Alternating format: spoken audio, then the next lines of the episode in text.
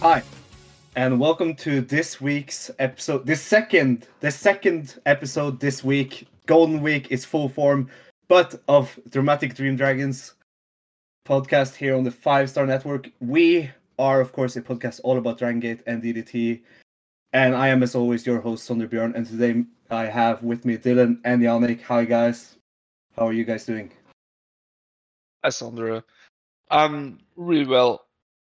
This was a great day so far, and I'm so looking forward to talking to you guys about this pretty good show. Yeah. I'm not going to reveal what I thought about the show.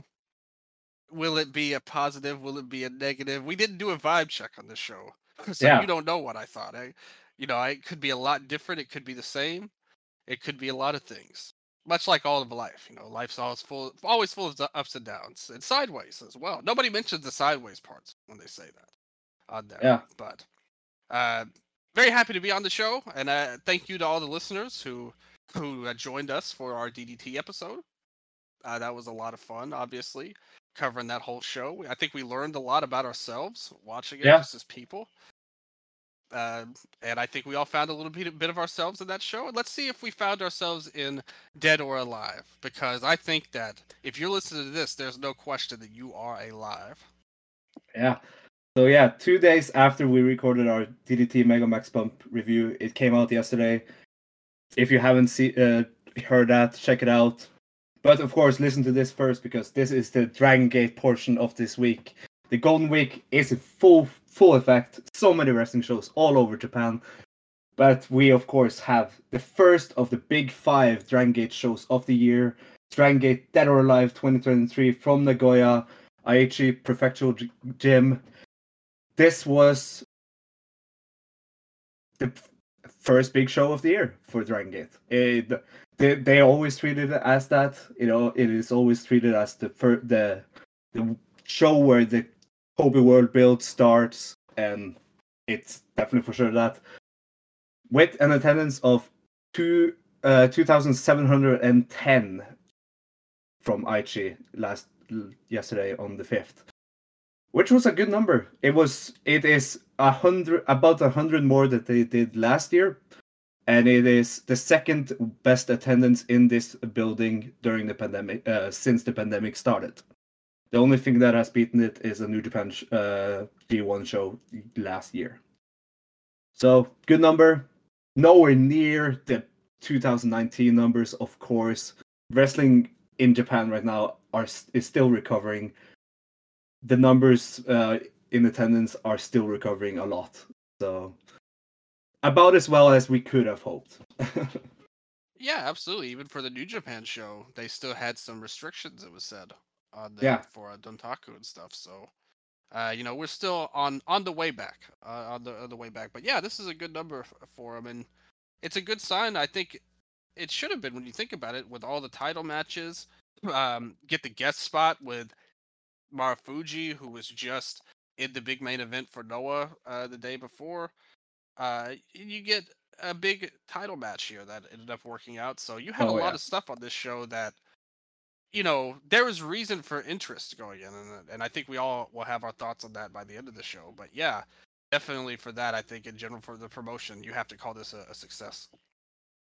Yeah, and uh, we are going to do. Uh, we are not going to do what we did for Mega Max Bump, where we start with main event and then go down the card. We are starting from the bottom because I, I want to give all the matches before the main event some love because I am gonna love. I am going to talk so much about the main event, so I need to get. I need to warm up talking about uh, the rest of the matches on this show. I- it's it's great. I love how predictable you are on this. Oh, Yeah. So we started this show off with Natural Vibes, UT, and Jackie Funky Kame versus Kagetora and Kaito Nagano. This was UT's comeback match, and he unfortunately lost to Kagetora after nine minutes when Kagetora hit the. I think it was the Gurman Kari for the win. It was great to see UT back. Yannik, uh, you are a bit, you are the UT guy among us.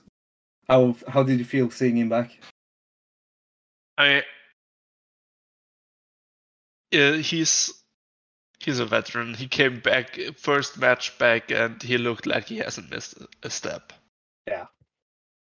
Um, and also in typical UT fashion, he got pinned by a guy that hasn't done anything since Giant uh, disbanded.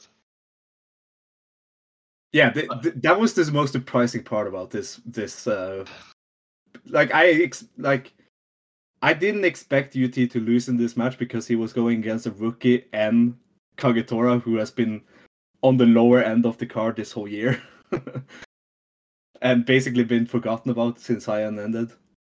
But it was nice to see Kagetora get a win. Yeah, I'm, I'm I'm not mad about this. This it's totally fine. Um, UT also very popular in Nagoya, obviously hometown. Hometown. This was a, a pretty good opener. All you could wish for. Yeah, I agree. Yeah, nothing really spectacular, but a good return for UT.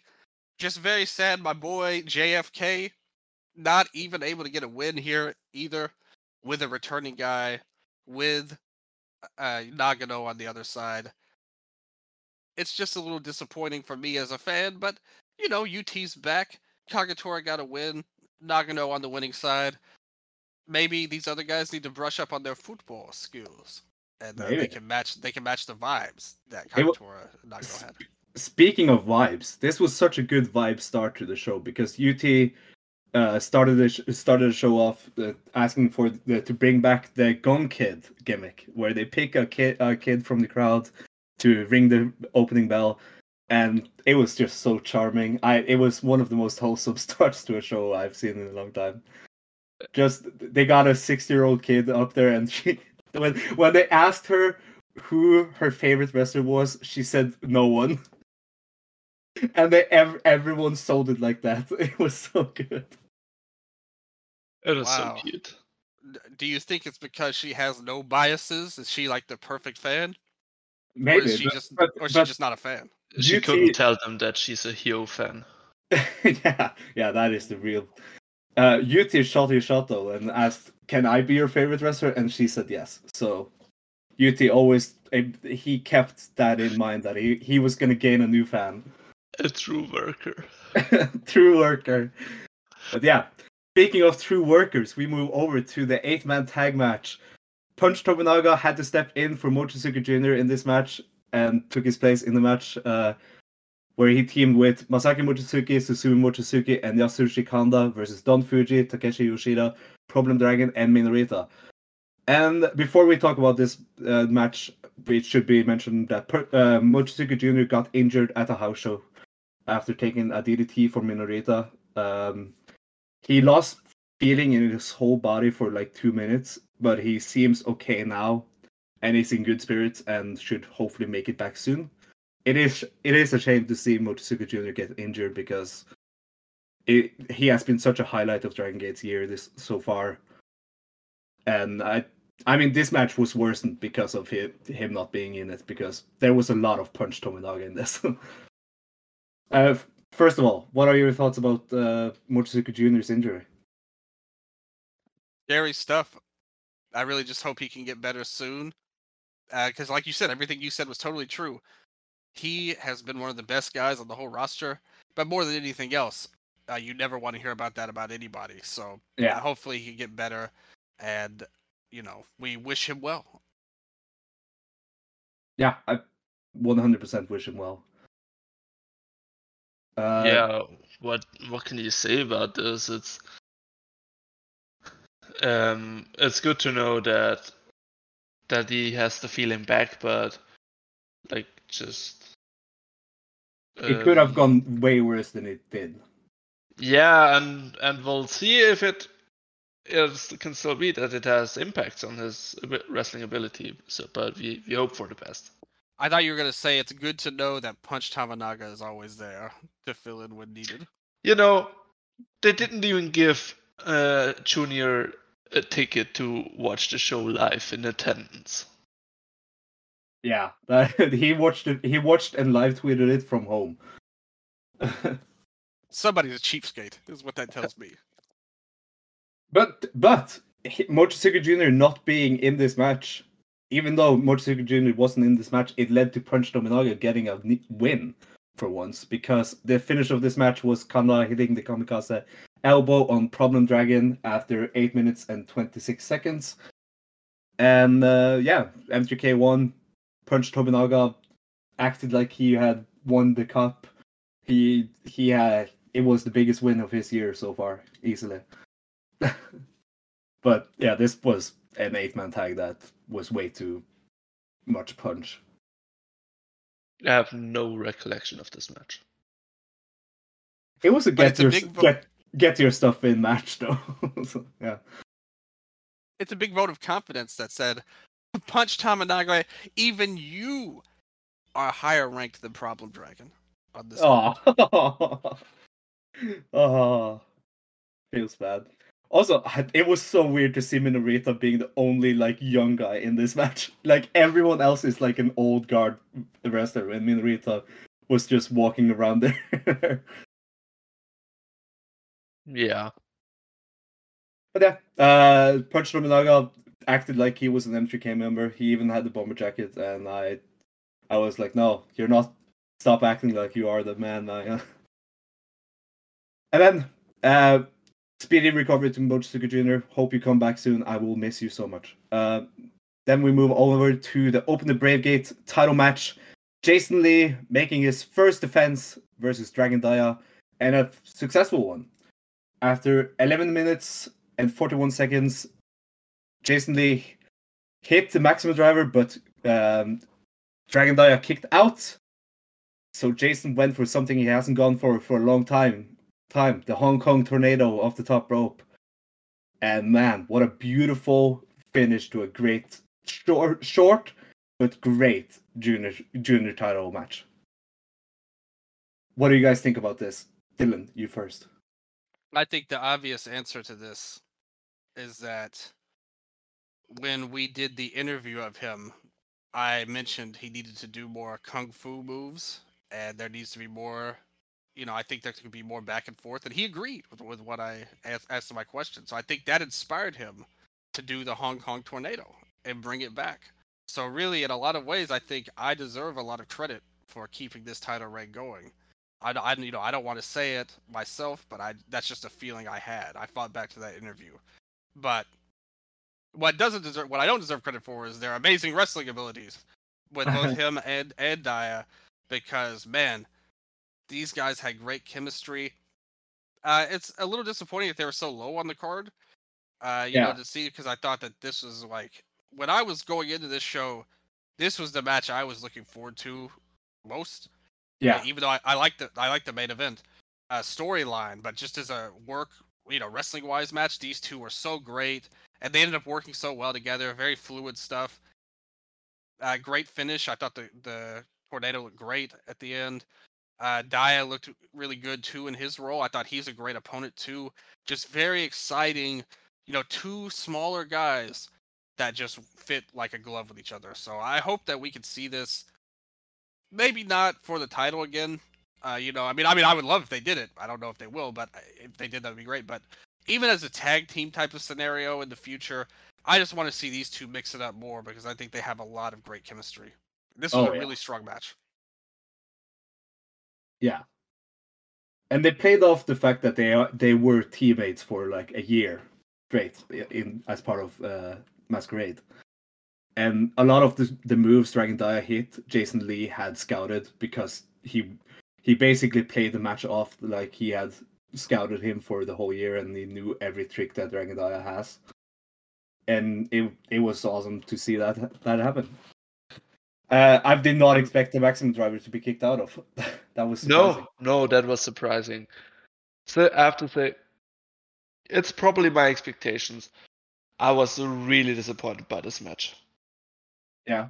I expected so much, um, and it didn't click for me at all.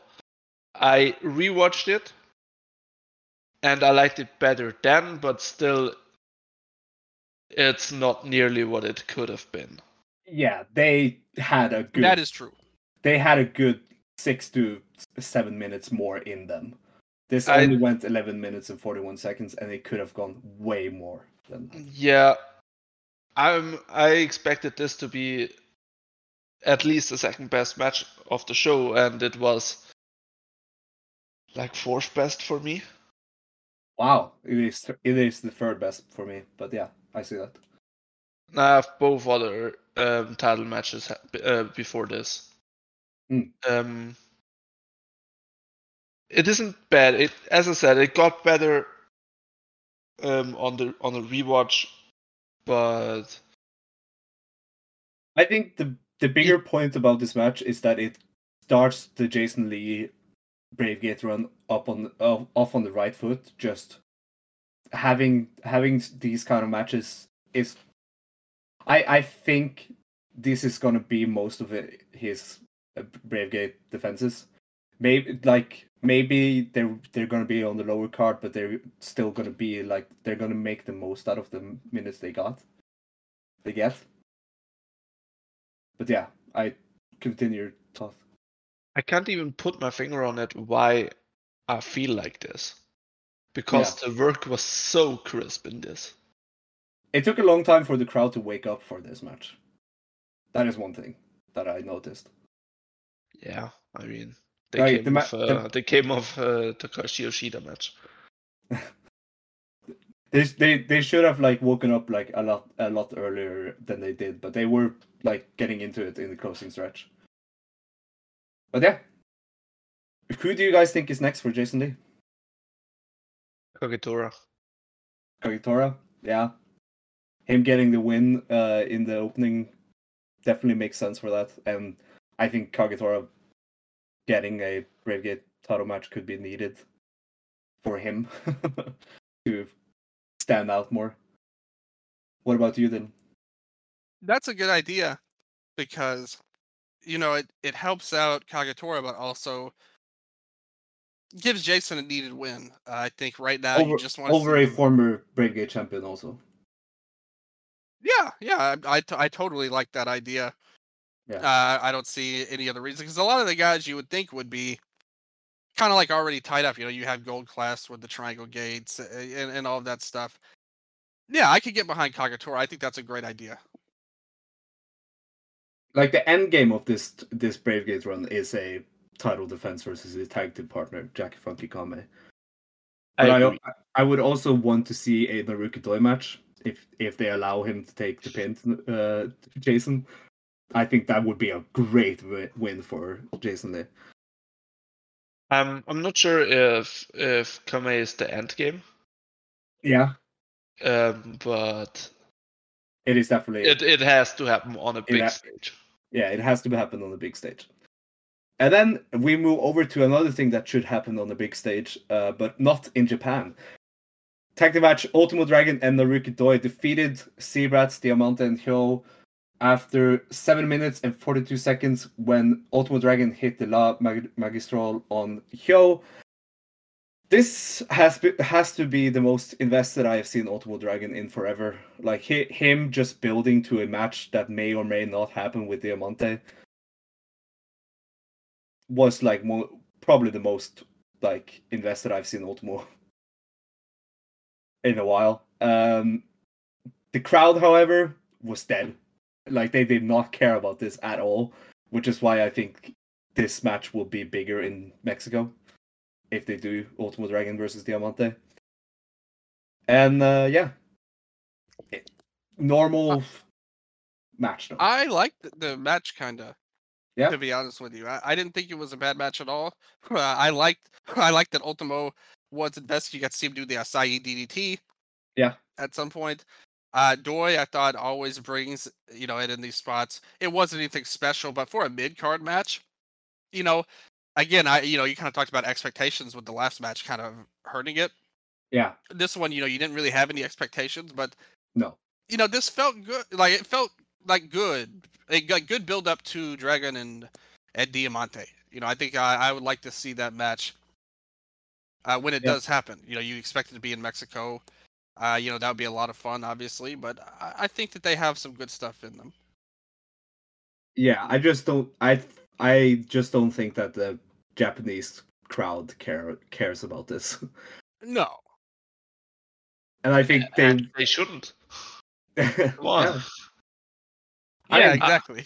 I am very invested in Diamante losing his mask. That would be cool because like that that is clearly what they're playing off because he lost the uh, Ultimo in a very heelish fashion took uh, ripped off the mask of uh, Diamante in this match and that allowed them both the Z-Brats members to be distracted and Doi to distract Hyo enough to have Ultimo pin Do- uh, Hyo.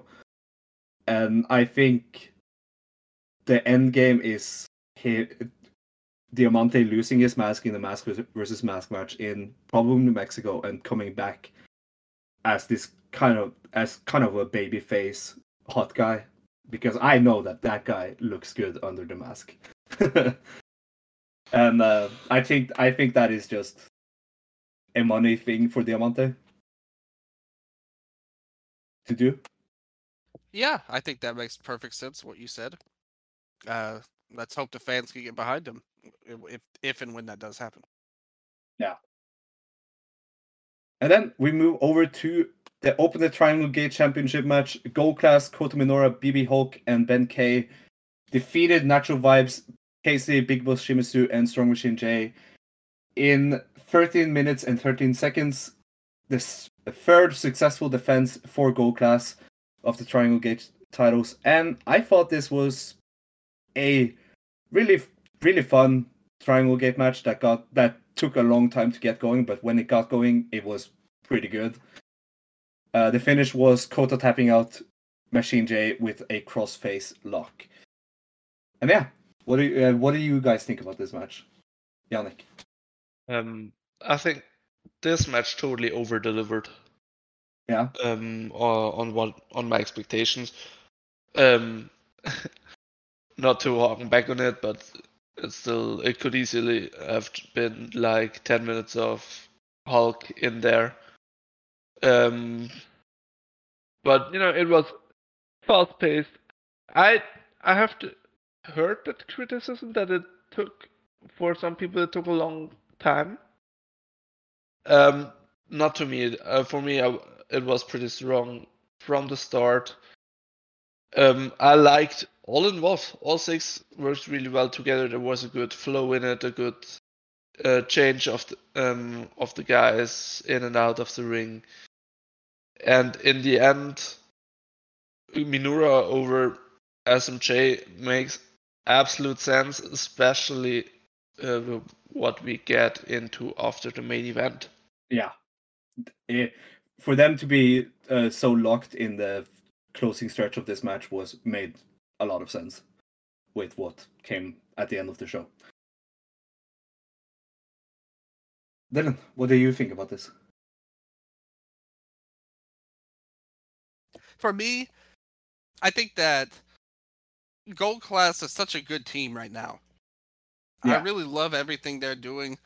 Um, but Nora is really, you know, doing good things right now. We saw it last month with the singles match, and now in this Triangle Gate reign, I think has really, you know, everybody talks about revitalized Hulk here, but I think he's another one that's really gotten a lot from how things have gone. And obviously, Ben K, I think, is really one of the, to me, if you look at this roster up and down, he's one of the best overall guys on, on the roster Yeah, uh, like in ring charisma, like like all that stuff. I I think he's like so good at.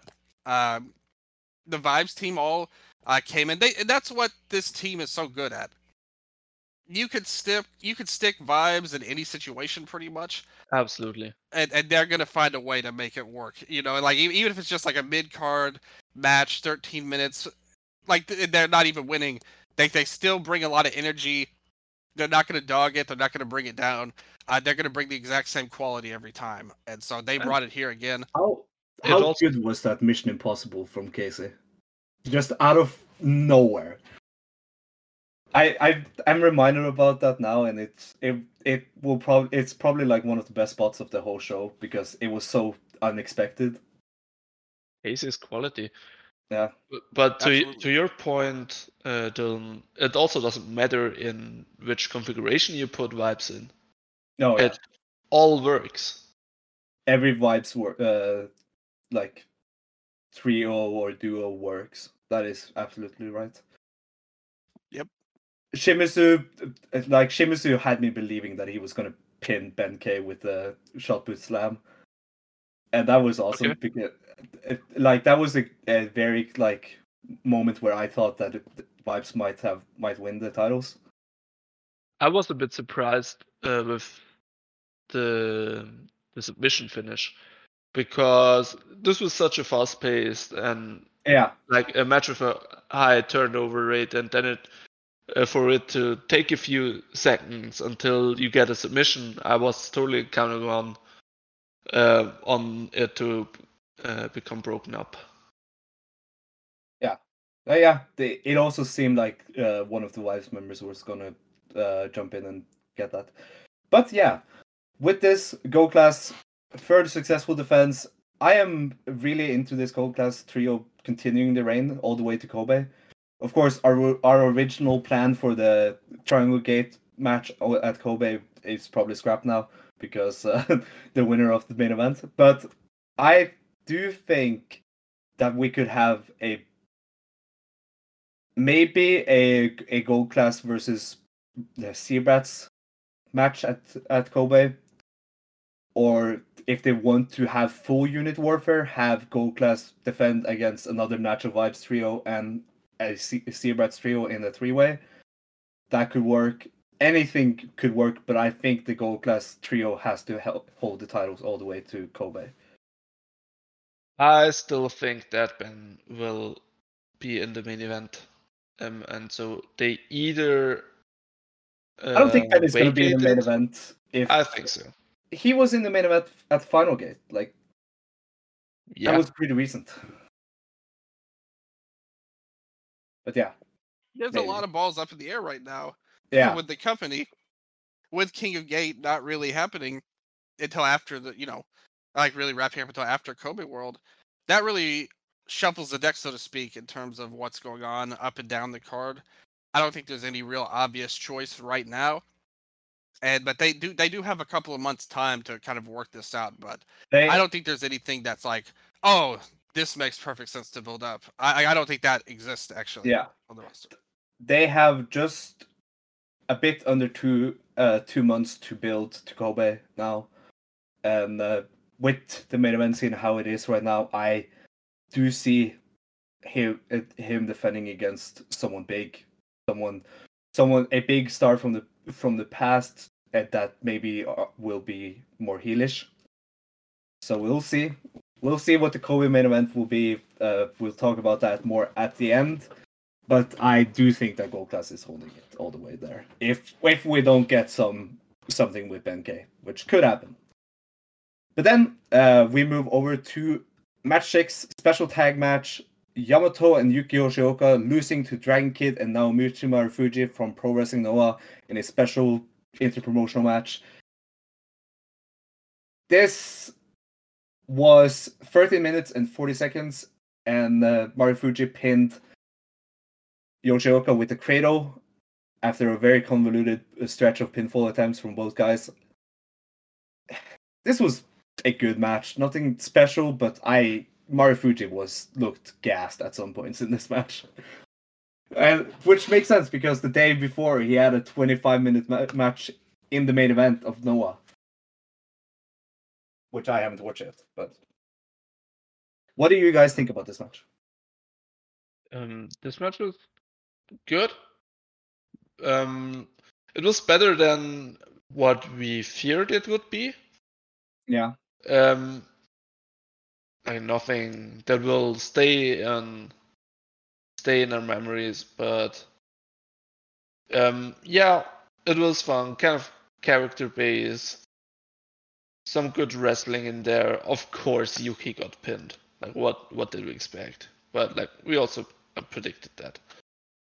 Um, and the best thing, like how it turned out, we I don't think we we need to fear that Marufuji will main event world. Oh yeah, then we don't need to fear about that because it was a failed. Uh, like the sumo hold number for uh, for Noah wasn't that good, and I just how Marufuji was treated here.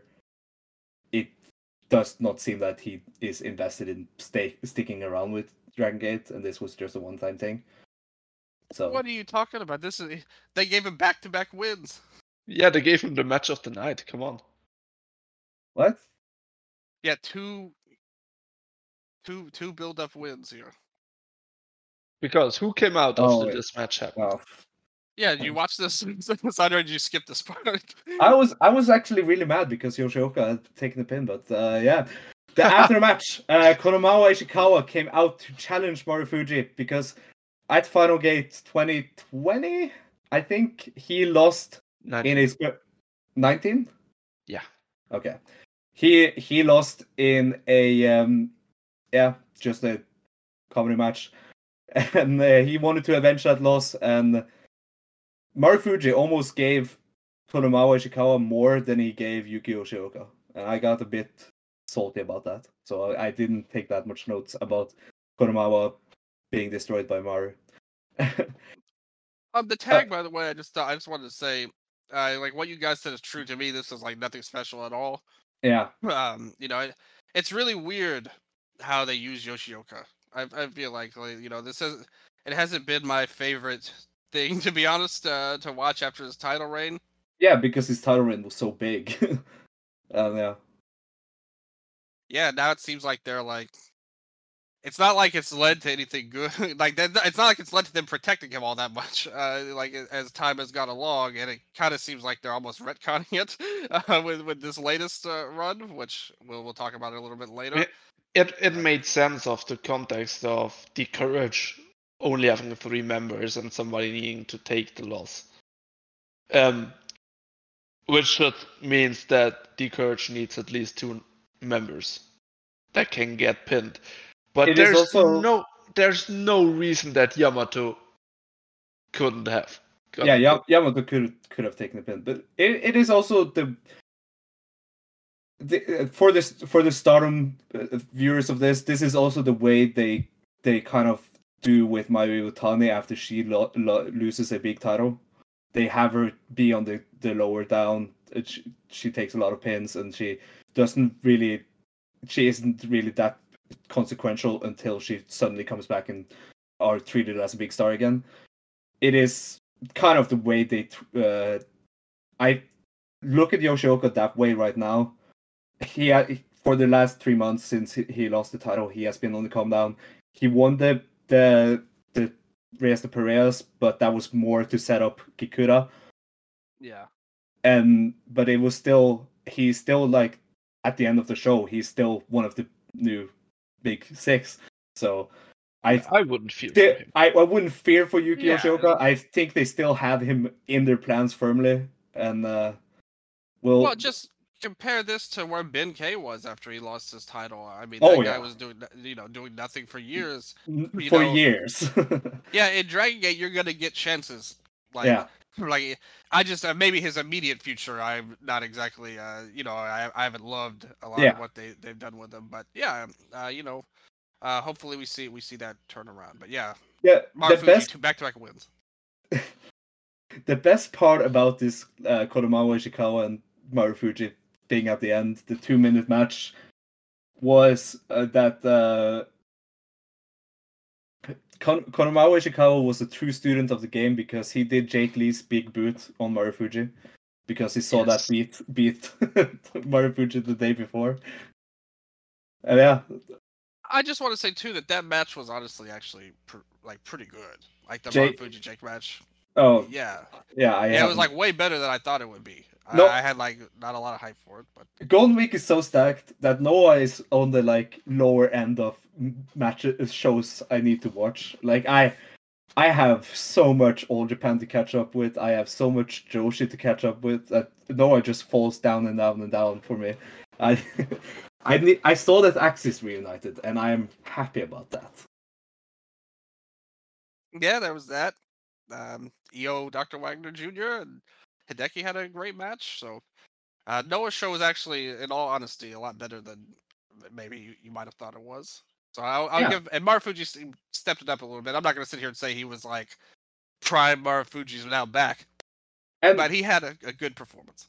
if if you guys want to hear more about the Noah show, I'm sure Dylan would review it on the Eastern Lariat. Oh well, maybe not. I don't know if Striga watched it to, be, to, be, to, be, honest with you, but uh, we'll see. We'll, we'll see. We'll see tomorrow how that turns out. But if not, I'll I'll say something about it somewhere. I, I promise. Okay. Well, speaking of Noah, speaking of Noah, we move over to the Open the Twin Gate title match. Kongo, Shuji Kondo, and Kenoh making their first defense versus Z-Brats, Kai and Ishin. And it was a first successful defense as after 11 minutes and 15 seconds, Kenoh hit the PFS on Ishin and got the win. This was my second match of the night. This was my my second best match of the night, and it was all because of one man, and that was Ishin man, what a great performance from Ishin in this match. He he made sure he got the most out of being in there with Kenoh, and Kenoh loved him. I he had a lot of fun beating him up. He had a lot of fun, a lot of fun taking offense from him, and it was just really fun to see. After the match, Kenoh said that he had no idea who Ishin was before the match, but after the match, he will for sure remember Ishin's name yeah. Y- Yannik, what did you think about this match? Outstanding. Absolutely outstanding. Um, I wasn't that. For me, Ishin's year so far and his performances aren't that big of an issue. Um, yeah. But I know a lot of.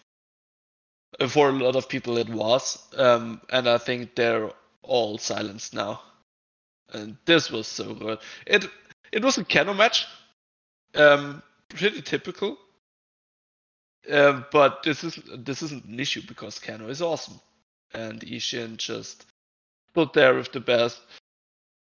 Um, he was the the brat that that he is. Yeah. Um, just from the get go, stepping in uh, up to Kenoh, and I mean the work too was was really good. Yeah. And Kai got something with his eye. Like his, yeah, I don't know how that. The side of his eye. I have no idea how that happened. But he got busted up, and the blood was like running down from his eye, and it looked it was an awesome look. But I I have no idea how it happened. Dylan, what do you think about this? Yeah, this has to be considered a huge success. Uh, just for for getting Ishin back to where I think we all want him to be. Um, to me, this was about Kenoh performance wise. I thought he is like, no, I don't thought. I always think that he's one of the best in Japan. Another one of oh, these yeah. guys that's like a great in ring performer, but also like perfect in terms of not just being charismatic, but how he uses his charisma in the right situation. He's such think, like, a great storyteller. Yeah. Yeah, and in various this is why he's all in all these companies right now. He's who the one that they send because he could work in a scenario in Dragon Gate. He could work in all Japan as a tag team guy, uh, facing like uh, Yuma Aoyagi in that tag match. we, we got all Japan titles in Dragon Gate. Yeah. That's right. Which we we have seen before when Yokosuka was uh, junior champion uh, not that long ago. Too, and we see with Naruki Doi. yeah. Yeah, let's not forget about so. Doi as well.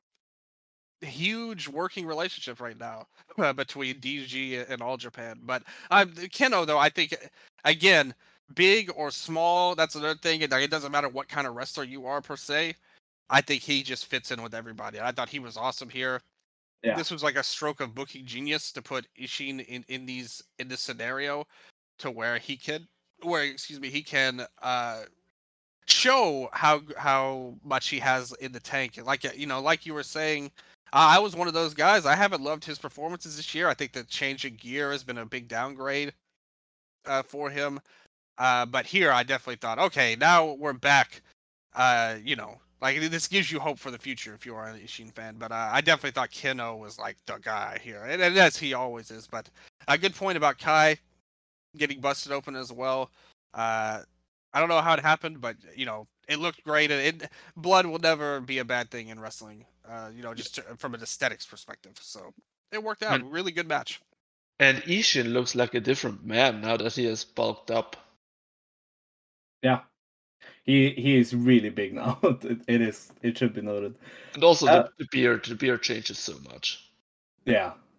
Um, I I I am so like into this Kongo reign. I it obviously is gonna have one more defense before Kobe World because after the match, uh, Kenoh kind of he he, he asked where where is we need more challengers. Come out with a new challenge, and out came Yasushi Kanda and Susumu Mochizuki, the original duo, and they uh, they challenged it. I think that is awesome because Kanda, uh, Yasushi Kanda is on his like re- like renaissance year, the the year that he wants to prove it, prove that he still got it, or that he was something uh, in the first place. Because if if we are to judge by the Reyes de Parejas tournament and especially the final night, I think this tag title defense could be awesome. And yeah, I I don't I don't see uh, M3K beating Co- uh, Kongo, but I I because I see Kongo holding it all the way to Kobe and then losing it to hometown heroes and or home company heroes. Probably D. I have predicted D Courage right now. Dia and Yuki. It would make sense. Yeah, that makes perfect sense. But yeah, this awesome. Keep the Kongo rain going. And yeah, uh, any anything you want to guys you guys want to say more about this match?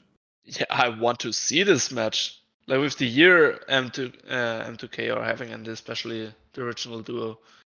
Yeah. Uh, we just saw it in the finals of the de Parejas.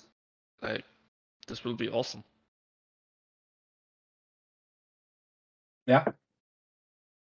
No, I mean I totally agree. And like I said, unlike what we said earlier with the uh, Triangle Gate titles, I think what you said about the Courage, the OG team, getting it, getting the titles back, actually, like that does set up to where it makes perfect sense. So, and I want a match that could be when it happens. And I look forward to anything that these guys do, especially Kenoh and Dragon Gate.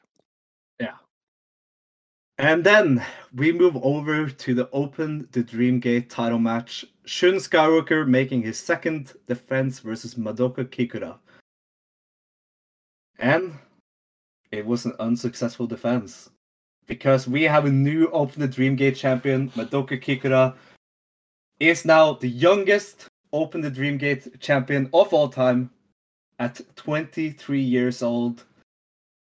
And after 23 minutes and 16 seconds, this match, man, it is a story that has taken ever since the 2021 failed youngest Open the Dream Gate title match of all time. Shun Skywalker defending against Madoka Kikuta in 2021. The same building, the same date, the same show as this year. Kikuta took a drop toe, toe hold. He rolled out of the ring. His shoulder was destroyed. He wanted to fight back. He wanted to go in there and finish the match. Everyone in RED said that he should not, but he did it. At, at, at, even though rolled back in, shouldn't put him in a uh, Fujiwara armbar on the not injured shoulder. And after about two minutes of or one to two minutes of Kikuta being in that Fujiwara armbar, Eita threw in the towel and the match ended as it should be should have ended because Kikuta was not in the right mindset to keep going. His shoulder was destroyed. And it took one year for him to come back. He was one one year on the shelf. He watched RED die. He watched Z-Brat's form. He watched Shun Skywalker ta- become this like twisted version of himself. But when he came back, the company was different. He came back. He was a bit rusty. He spent most most of the first p- part of his return on the lower card, not really being in anything important until he joined D Courage. He and he switched that D Courage switch. He gained charisma. He started he started like getting more and more fans into him. Him and Dia won the Twin Gate titles, and he was a permanent babyface because of that. They immediately they had a short but also good reign, And at the start of this year, Shun Skywalker won back the Open the Dreamgate title from Kikuta's uh, faction member Yuki Yoshioka, and it led to this. It was there was no question about who Shun Skywalker was going to defend against on this show. It was going to be Kikuta. It was to be Madoka Kikuta, and this led to this match. And I, this match, I said it earlier. I have seen this match three times. It is my ma- designated match of the year so far. I am so happy with how they told this. I'm so happy with the finishing stretch being Kikuta shredding away the work that uh, Shun had done on the shoulder for all of the match, shredding away the pain of 2021 and the pain of what happened when Eita threw that towel in and hitting three amazing, amazing right hand of God elbows. And the third one, he got the pin one, two, three. Man, I was so happy. What an awesome main event. I I I said I was gonna rave and talk about this forever, but I wanted to give it to you guys now. Dylan, I have not talked about you uh, with you since this match happened or before this match happened. What is your things uh, thoughts on this match? Oh yeah, I mean, what a like a really strong, especially like a story main event here. I thought Yeah. things worked so well. Uh, you know, like you were into this. Uh, I was so happy to see Kikuta win. Uh, very surprised as I thought it was a little early for his run.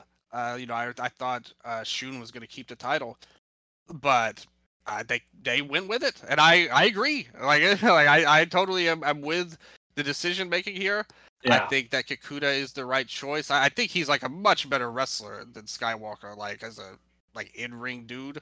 Uh, you know, Shun, and this is something I wanted to bring up to you guys because it's something we kind of mentioned in passing on the last uh, when we were previewing this. But there was the interview Jay Church did going into this show, where he wasn't exactly hyper enthusiastic about about this show going into it and the storyline and, and things going on here. And, and for me, I personally really liked what they did with Shun and Kikuta. I Oh yeah. I- I think Shun is like a great character to do these kind of things with. But Kikuta's a like I'm so happy that he got the title. I think the match quality is going to go up now with this, and I'm I'm very happy to see. I'm very deserving. Uh, and in this particular scenario, I thought the story and the wrestling came together to create a, a really strong match, and then one I was genuinely surprised by the finish by. So this this had everything that you w- would like. Like it felt like a true main event. It felt like a, a coming of age moment for Kikuta in a lot of Yeah. ways. A great finish to the story that they were telling in the last month with Shun and Kikuta. And the work was good. I wouldn't say it was my match of the year, but In- I, I, I think this had everything you Yeah. Yeah, in like this had everything you want.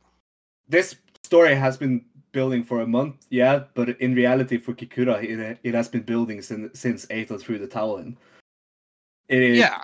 Like this we said on the preview that for Kikuta the the win would be to have the ma- have the match be a complete match. And Jay even said this on commentary that Kikuta of course his main focus is winning the title but for him he just wants to redeem himself for that embarrassing loss in 2021 and that was what what this match was. It was it was so just him shredding that away.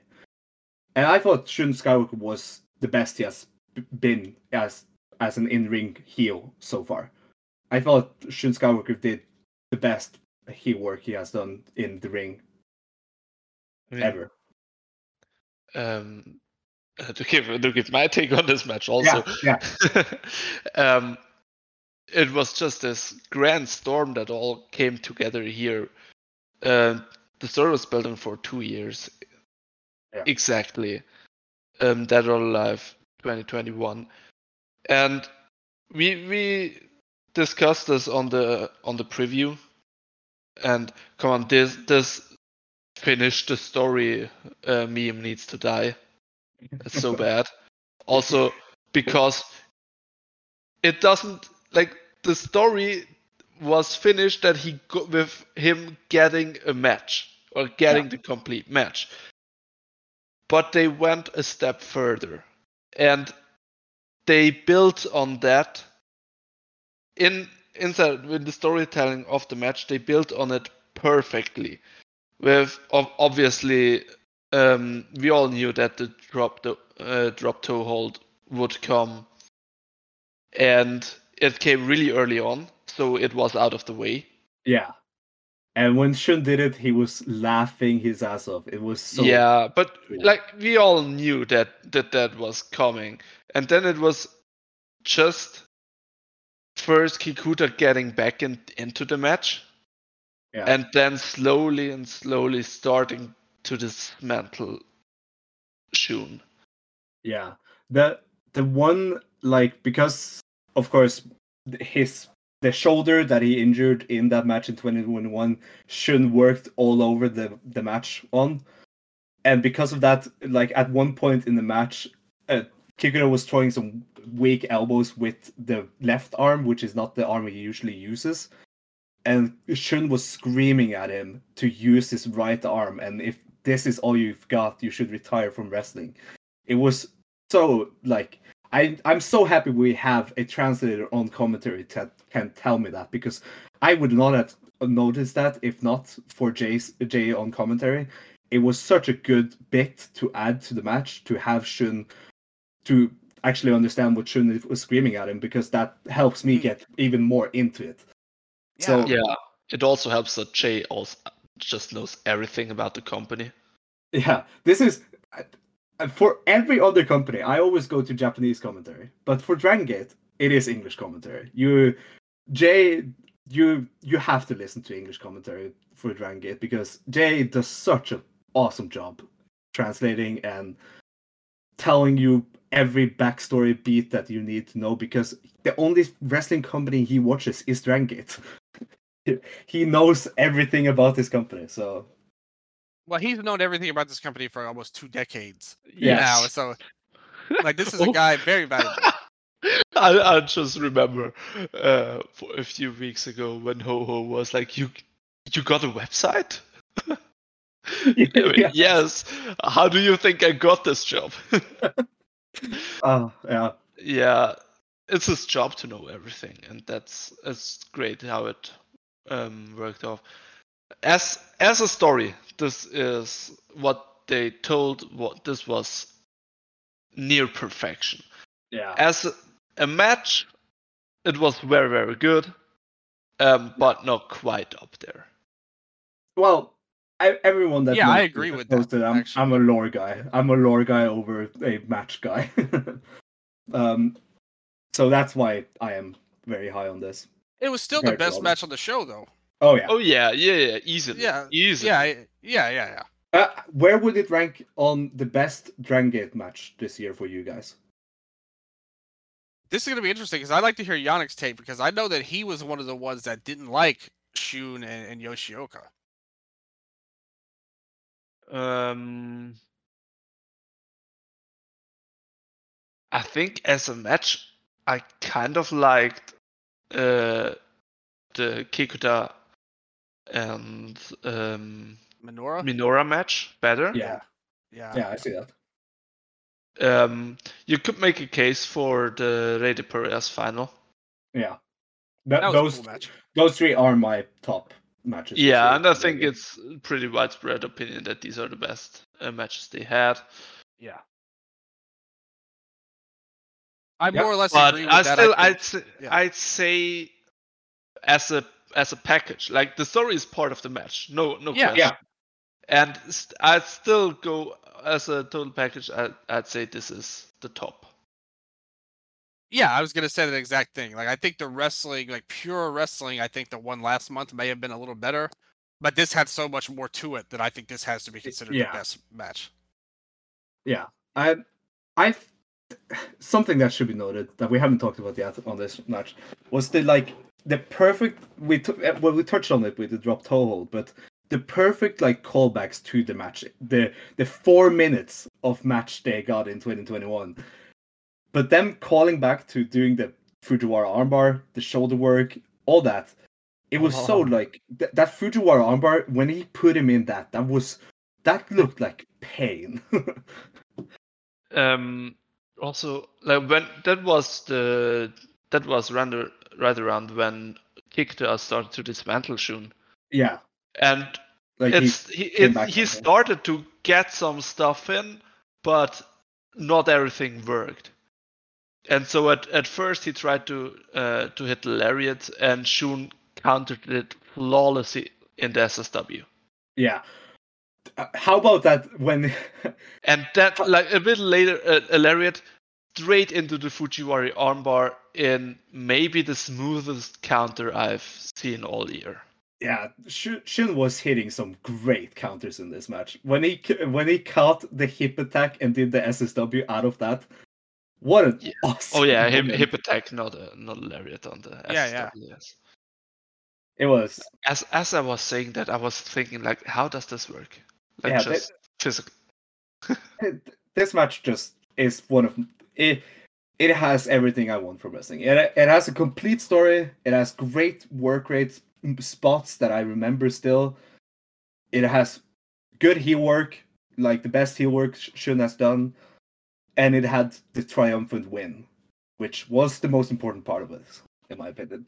I think this match would not be as loved as it is because it's loved. Like a lot of people are saying that this is their favorite match on the show. A lot of people are saying this is their favorite moment of Dragon Gate this year. And that Kikuta was created, like Kikuta, this is Kikuta's year, and all that. Everything. And not to mention, it had a lot of real life implications Yeah. into it that the a lot of this other stuff just doesn't have. Yeah.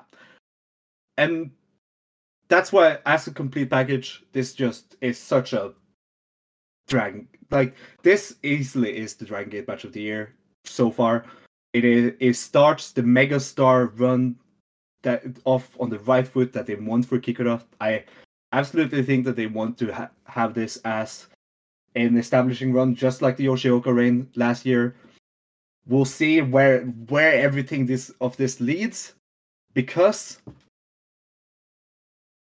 not only was this a match of the year contender in the main event, but the the closing promo is a promo that probably people will talk about with Dragon Gate for years to come.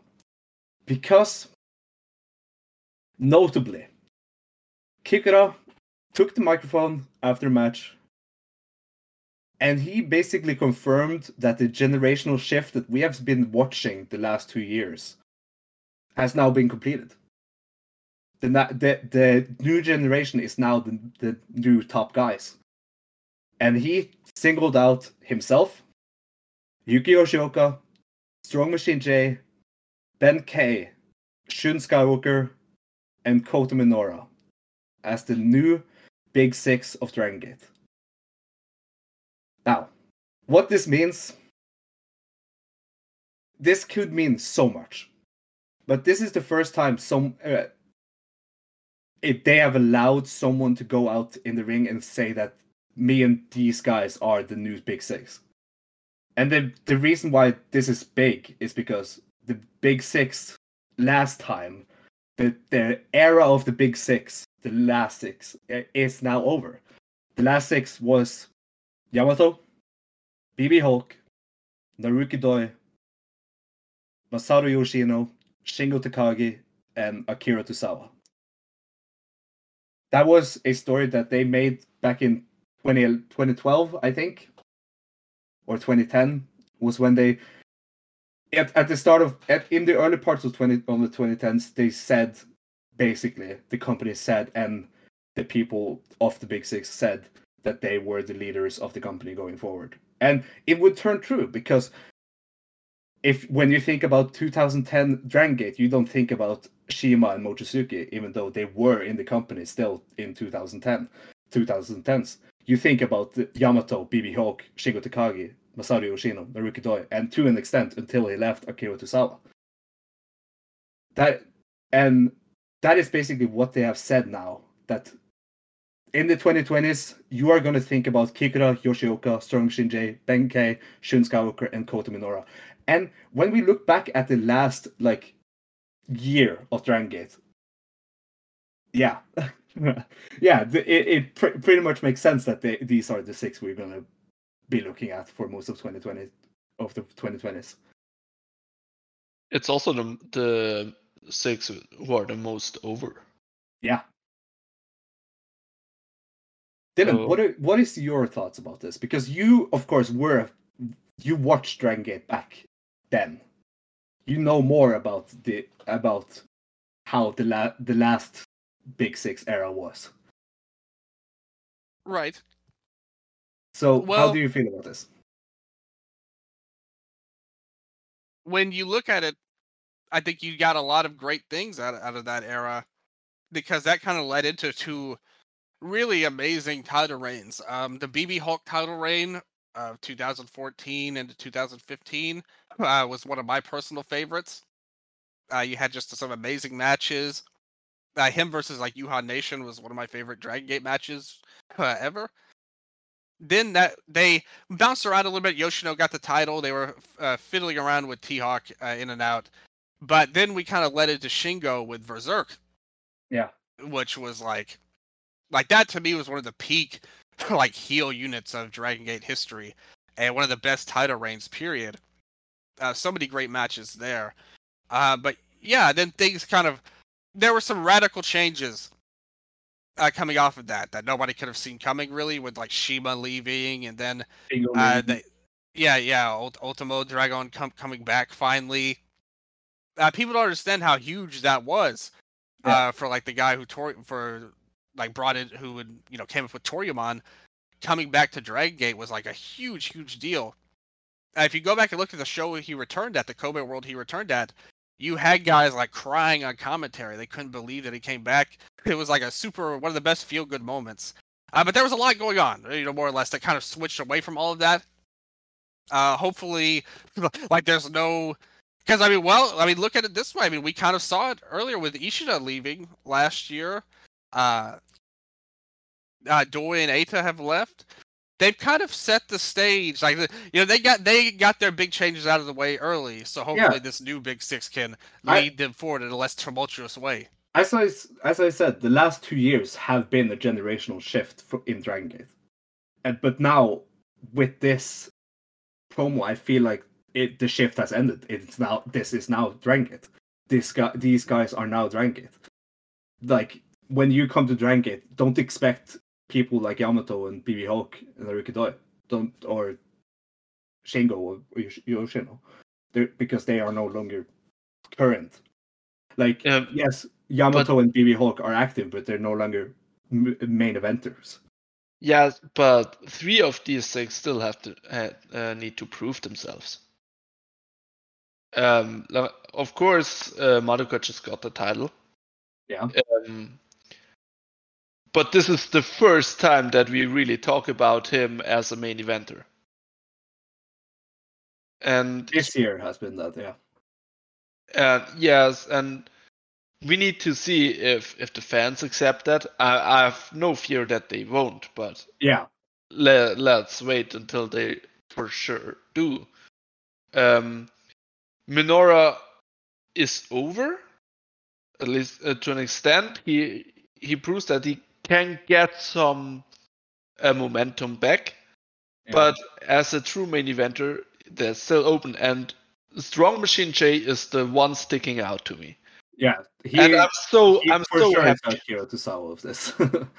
Yes, but I'm so happy uh, he's included in this uh, six Yeah. as it's it's a big patch of of approval and uh, it's just so reassuring for me as a Strong Machine J fan. Um, I'm not sure how much it did for the for the native uh, crowd or even for you guys uh, the title match he had, but man, now for like a year, especially in the second half of 2022, he just got going and improved so much. And now I really like to watch him, and I'm happy for him. He hasn't had the easiest road um, Yeah. to the this point that uh, where we are. But I, I just hope he can stick he can stick it out there and prove that he belongs uh, with the other five. Yeah. of course, we know Shun Skywalker and Yoshioka uh, and Ben K all make sense to have in this because they are they were the standout players of the class of 2016. They have been they have all been Dreamgate champions. They have all they have all like proven themselves worthy of the main event scene. But uh, like two of them have gone or like all three of them have gone through like big changes from when they debuted. They have all like gone through character shifts and I think it's fair to see to look at those guys as the like kind of established part of these this D6 and Kota Minoura, Kikuta and Strong Machine J being the more we'll see if this works out for them kind of Mm. part of Minoura is such an obvious main eventer. Yeah. I mean, I It like I'm not. none of uh, these guys are Brave Gate people. That Yeah. should be noted. Yes. because uh, from the last Big Six, Akira Tozawa was obviously the, the like standout uh, guy that hadn't been proven yet when they announced that whole thing. Because they announced that they, it was very similar, and Akira Tozawa proved out to be a big Brave Gate guy, and he- that kind of had stuck him in that role for the most the rest of his career, which uh, unfortunately led him to explore his options elsewhere. Because he he left in 2015 or 2016 one of those years he left. And he went to WWE and what is he doing there? He's being a ninja chasing down the 24/7 title I think. I don't know what he's doing. Uh, that's the last thing I know knew he was doing and I was sad about that because I miss him. But there are no guys in D6 who will be saddled with they can't move up the card from the Bravegate scene because they're all over that weight limit.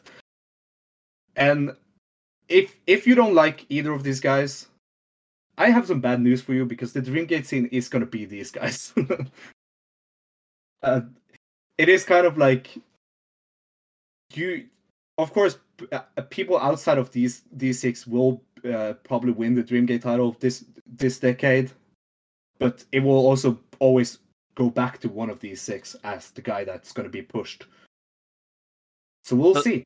There are there are a few notable omissions here. Yeah, Well, eh, Well, I was just about to get to that. two. There's One- two.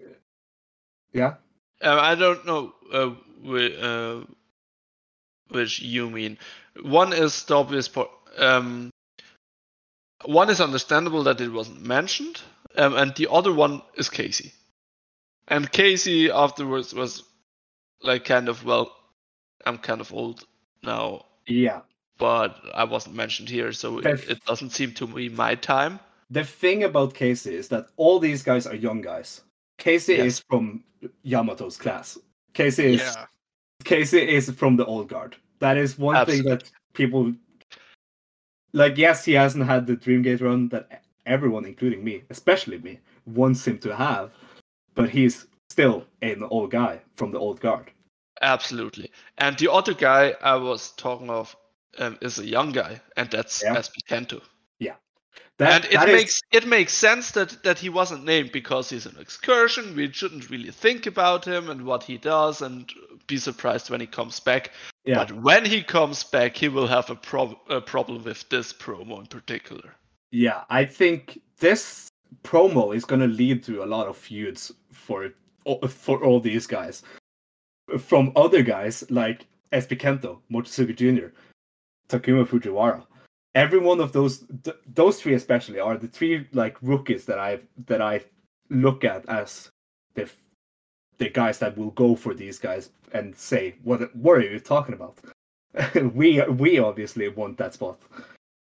And I think this is just going to create storylines for the rest of the decade. that is what I what I want to say about this. And it is we'll see how it goes. Hopefully this doesn't turn out to just uh, go horribly over. It always could that like this could always lead to like rejection from the fans. I hope not. Because I I am happy with the how they are doing this like it makes it if you've watched Dragon Gate the last year or so, it totally makes sense that it is these six guys because these six guys have been so like locked in with each other.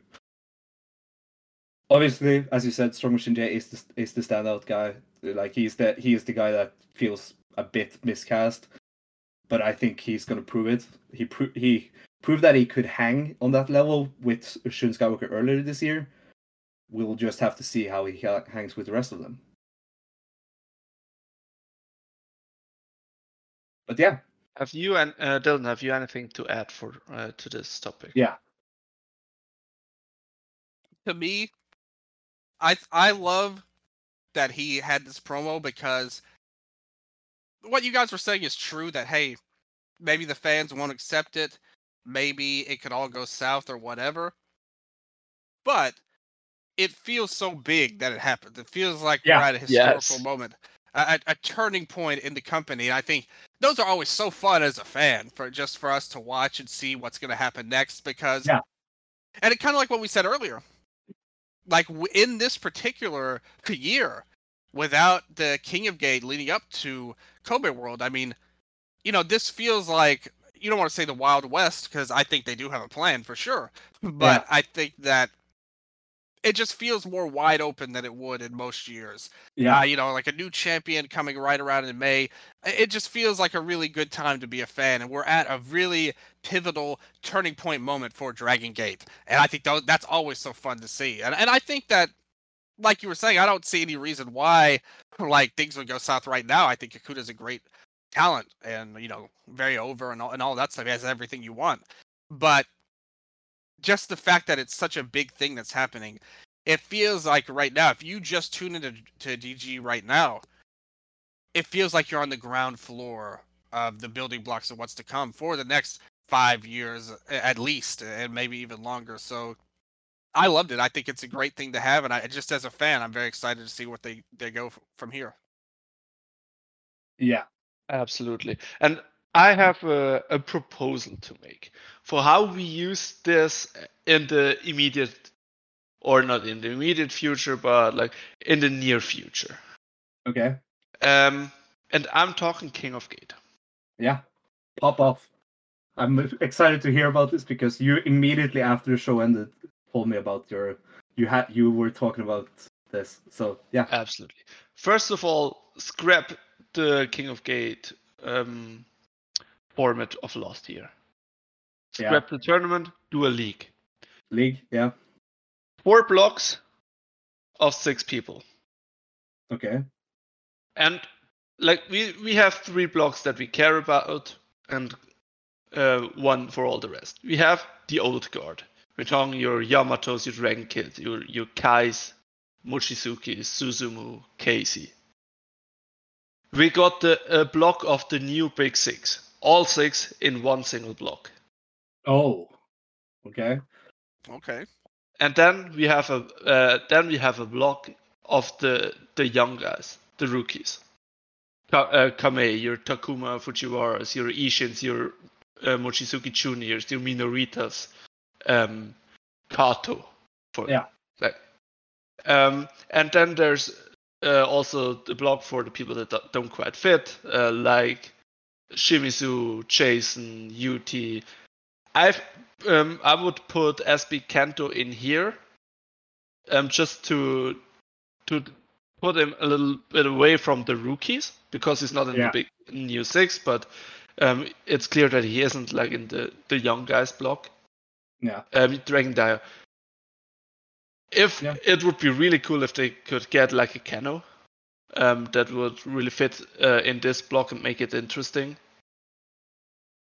Um, yeah, like that. That's my idea. Have four themed blocks, and then at the end we get uh, semifinals and finals, or because all it's all um, different guys, you could do even a little league with four with four guys.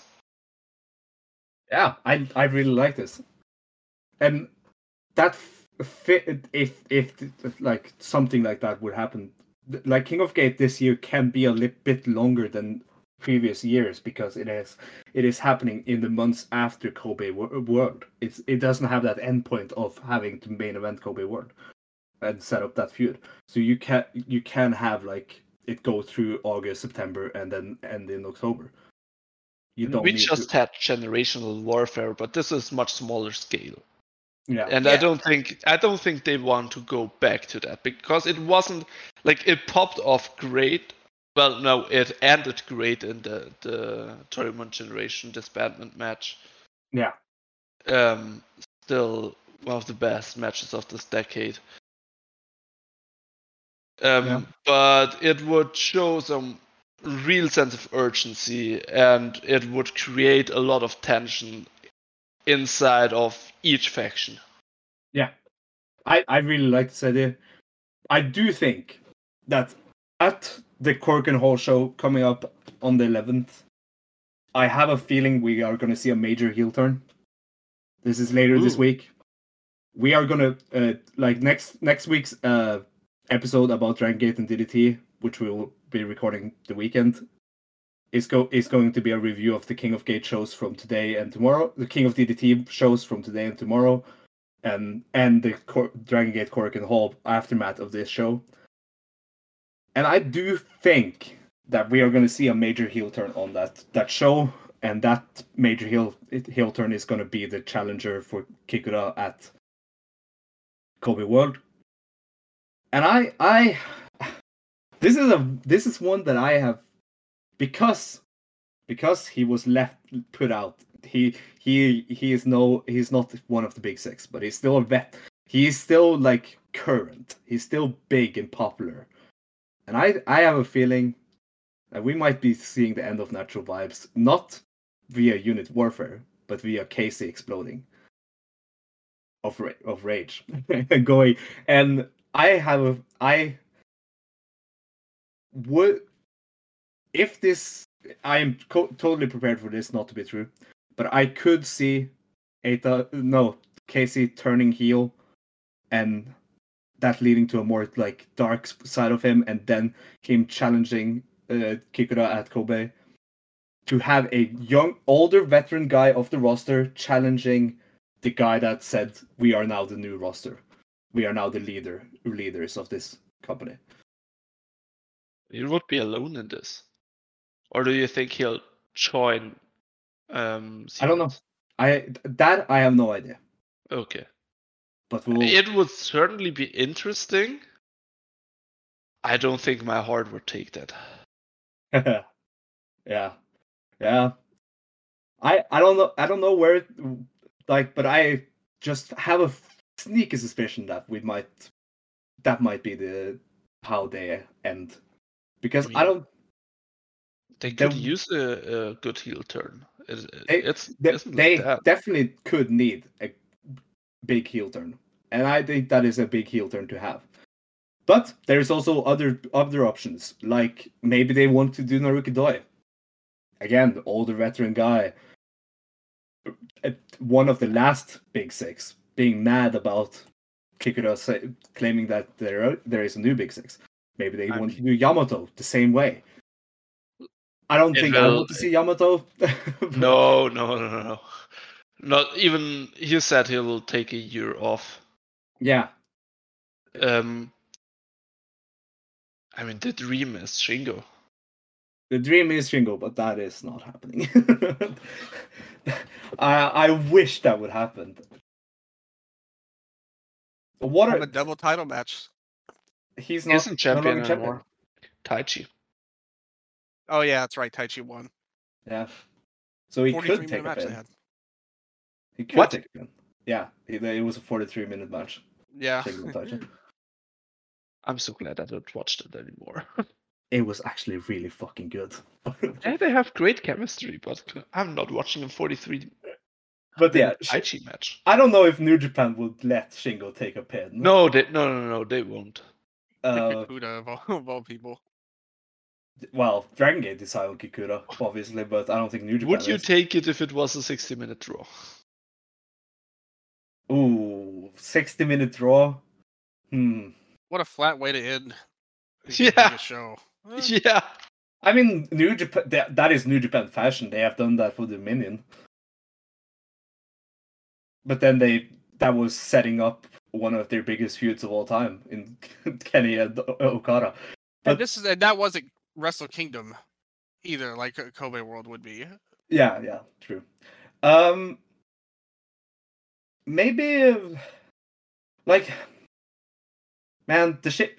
Of course, Shingo. I do think Shingo picked out Kikuta at uh, at Final Gate for for his match. I do think that that was him asking for Kikuta, and of course, we we all know that he made Kikuta look awesome in that match. And even though Kikuta took the pin, he it was just an awesome like he had he had just an aura about him even after taking the pin of just being in there with Shingo.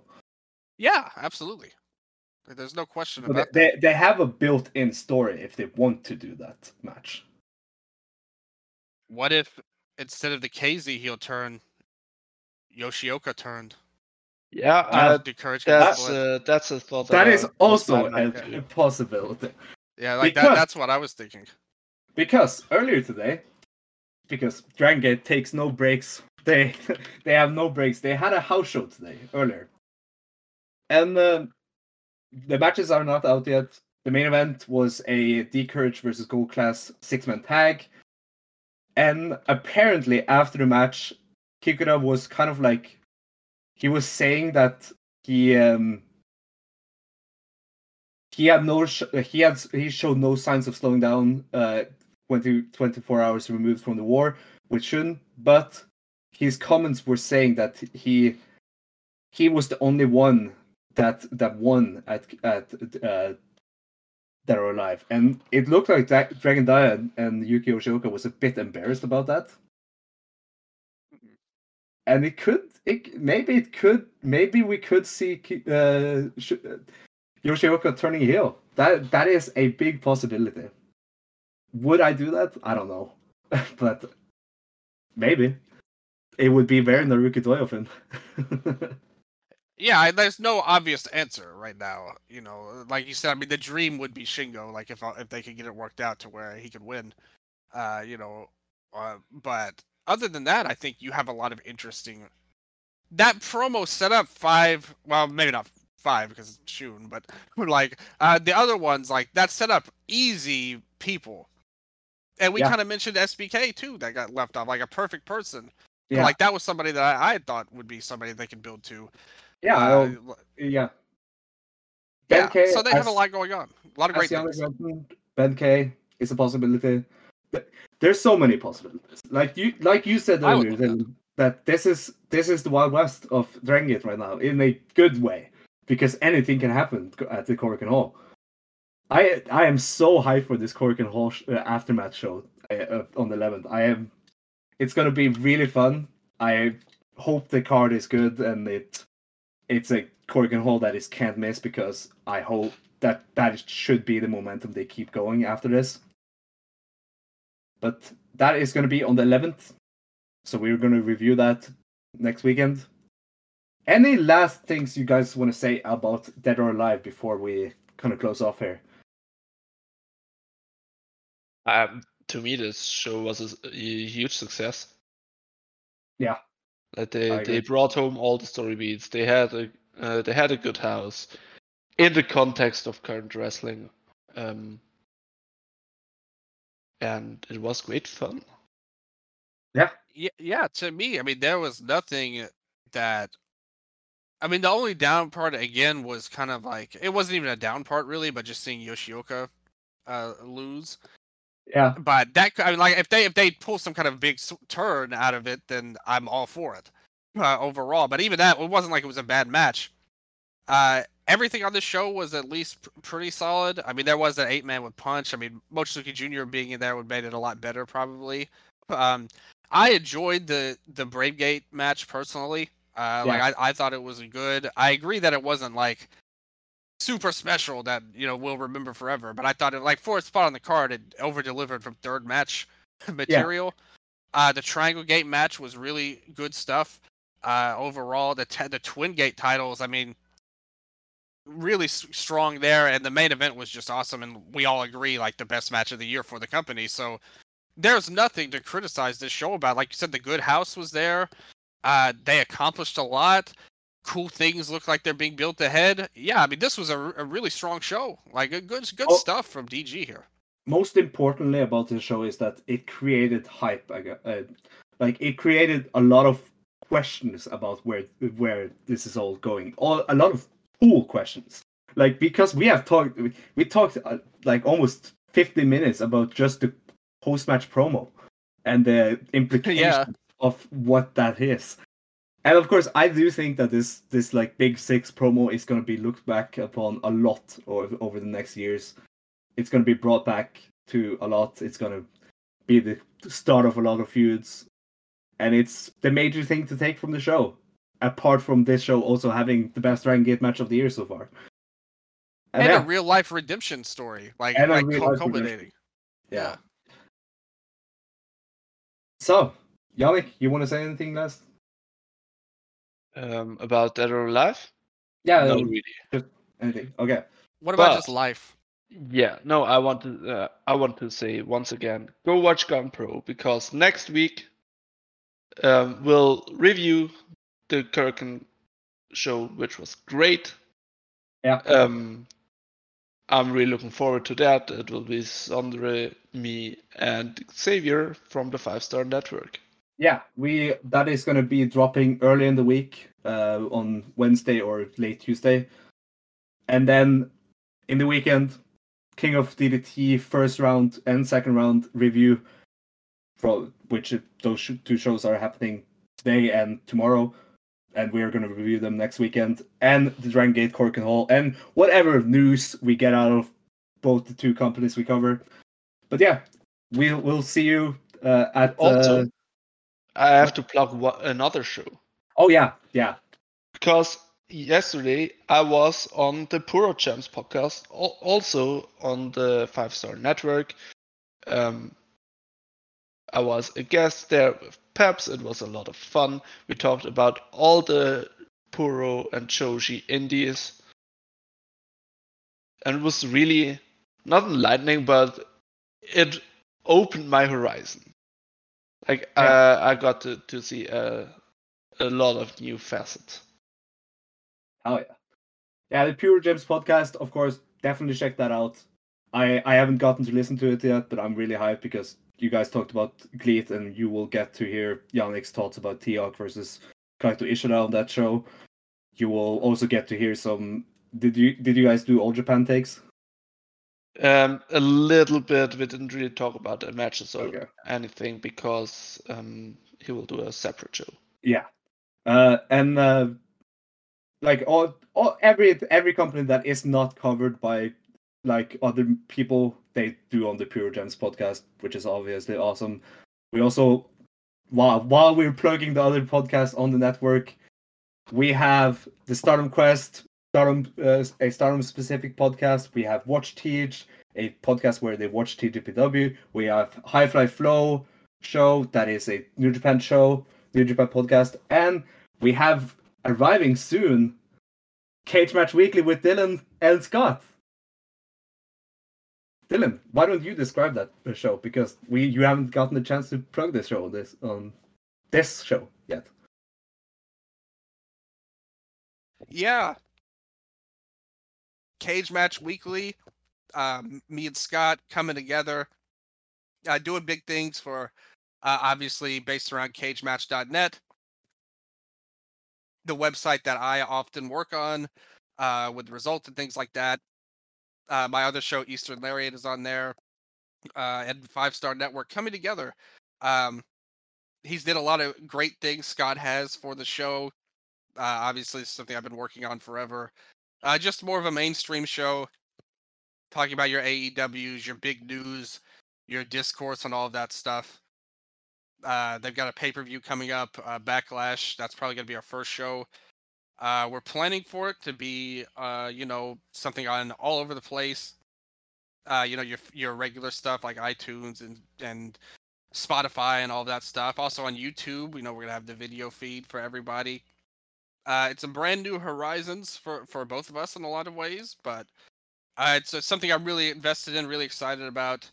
Uh, me and Scott, you know, we've had a couple of conversations, not recorded or anything, but I definitely believe in our chemistry and just him as a person, working with him, and not just him, but hopefully all the great people on Five Star Network. Because I'm really impressed with a lot of the efforts of the people that have done not just the podcast, but the writing too. Uh, they've done a lot of great things on the website. So uh, hopefully we give uh, some good plugs for them.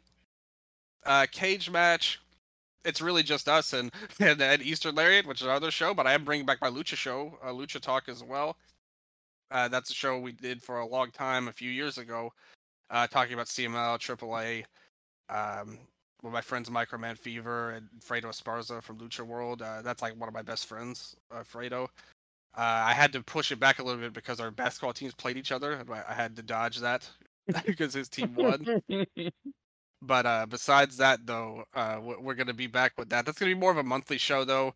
Like I said, Cage Match Weekly, that's going to be a big deal, I think, for me and Scott. So uh, if you're interested in your AEWs and all the mainstream stuff, uh, feel free to listen to us. And even if you're not, uh, a lot of stuff that I think is dumb, I'll make fun of on the show. So uh, it's a little bit something, a little bit of something for everybody. We'll see how it how it plays out because there's been a lot that's gone into it, and we'll see what form it takes and what happens with it. But regardless of anything, me and Scott coming together, it's going to be a lot of fun. So check it out, guys. Hell yeah! And uh, you can go and read uh, Xavier's preview of the uh, Ganbare show if you haven't seen the Ganbare show, and then watch the Ganbare show because we are going to talk about it on Tuesday, and you will hear our the first Ganbare review this year. But yeah, I hope you all enjoyed this. Um, until next time, as always, be ready, wake up, and go.